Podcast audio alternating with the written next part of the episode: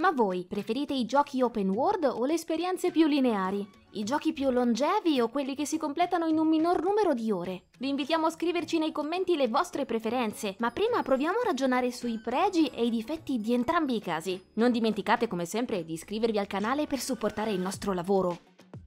Scandito da uscite del calibro di Final Fantasy XVI e The Legend of Zelda Tears of the Kingdom, senza dimenticare Baldur's Gate 3, il 2023 passerà alla storia come l'anno delle grandi esperienze per giocatore singolo. Il successo di queste produzioni ci ha permesso di delineare due approcci alla filosofia ludica diametralmente opposti e ugualmente essenziali per il benessere del mercato. Stiamo naturalmente parlando delle esperienze titaniche alla Starfield che puntano sulla quantità e su una longevità importante e dei giochi come ad esempio Dead Space o Resident Evil 4 che al contrario mirano ad offrire un monte di ore più contenuto. Gli esempi migliori per evidenziare la differenza tra i due filoni vanno probabilmente ricercati negli episodi di Assassin's Creed appartenenti alla cosiddetta nuova trilogia, ossia Origins, Odyssey e Valhalla. Accantonando buona parte delle caratteristiche originali della saga, nell'ultimo decennio gli studi di Ubisoft hanno infatti confezionato 3 action RPG assai longevi e caratterizzati da un quantitativo di contenuti opzionali a tratti soverchiante, in netto contrasto con la maggior linearità che invece contraddistingueva gli action adventure che il franchise ci aveva proposto a cavallo tra il 2007 e il 2015.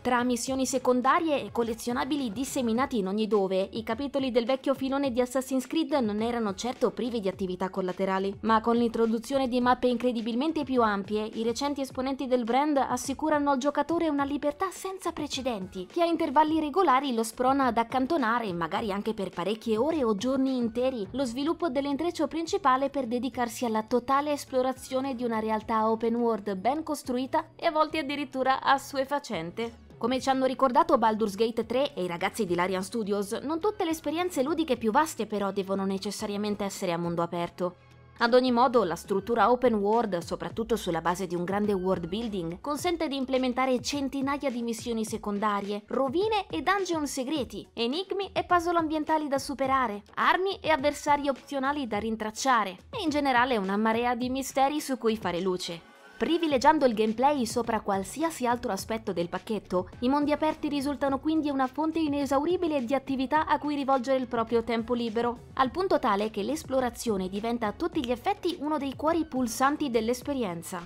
Non a caso la principale attrattiva di Hogwarts Legacy, che nel complesso è un ottimo titolo, è rappresentata proprio dalla possibilità di perlustrare ogni singolo metro quadrato dell'omonima scuola di magia e stregoneria, scoprendo gli innumerevoli segreti e le tante aree del castello che purtroppo non trovarono spazio nelle pellicole cinematografiche di Warner Bros. Se da una parte la campagna principale tende a diramarsi nei tanti punti di interesse offerti dalla mappa, incoraggiando l'utente a visitarli più o meno tutti quanti, dall'altra va specificato che mondi ricchi e vasti finiscono alle volte per risultare inutilmente dispersivi e a tratti confusionari. Una terra enorme e tutta da esplorare infatti non è certo esente da difetti, e il principale tra questi va ricercato nella facilità con cui i contenuti collaterali possono catturare l'attenzione dell'utente e distoglierla dalla trama, mettendola in secondo piano anche quando in realtà ricopre un ruolo di importanza nell'economia della produzione. Inoltre, non di rado le quest secondarie degli open world sono caratterizzate da importanti oscillazioni qualitative e talvolta non aggiungono dettagli rilevanti alla lore del titolo, oppure non sanno premiare il giocatore per il tempo che ha dedicato al loro completamento. A ciò bisogna aggiungere il fatto che spesso i punti di interesse con cui sono segnalate risultano ben distanti tra loro, il che è un fattore che allontana ulteriormente l'utente dal percorso principale, specie quando la conclusione di una side quest ne fa spuntare altre 10. Dall'altro lato del ring abbiamo invece le produzioni contenutisticamente moderate e ricamate attorno alla componente narrativa, tipico dei vecchi Final Fantasy e dei capitoli della serie Resident Evil, giusto per fare qualche esempio. Questo secondo modo di strutturare le avventure posiziona la storia al centro dell'esperienza, affinché la sua evoluzione sia sempre in grado di proporre colpi di scena memorabili, senza mai cadere in secondo piano. Certo, una linearità eccessiva può sfociare nel fastidioso effetto corridoio e obbliga il giocatore a muoversi secondo secondo il ritmo dettato dagli sviluppatori. Ciò nonostante, la propensione a mantenere il focus sulla trama e a limitare il numero delle attività secondarie non di rado favorisce una valida caratterizzazione dei luoghi visitati e la crescita psicologica dei personaggi coinvolti nella vicenda. Non a caso diversi JRPG continuano ad oggi ad evitare l'open world, ricorrendo di tanto in tanto a mappe più aperte per dare una finta parvenza di libertà e nascondere dove possibile il corridoio edificato per favorire il racconto, lo sviluppo dei personaggi chiave e delle tematiche portanti.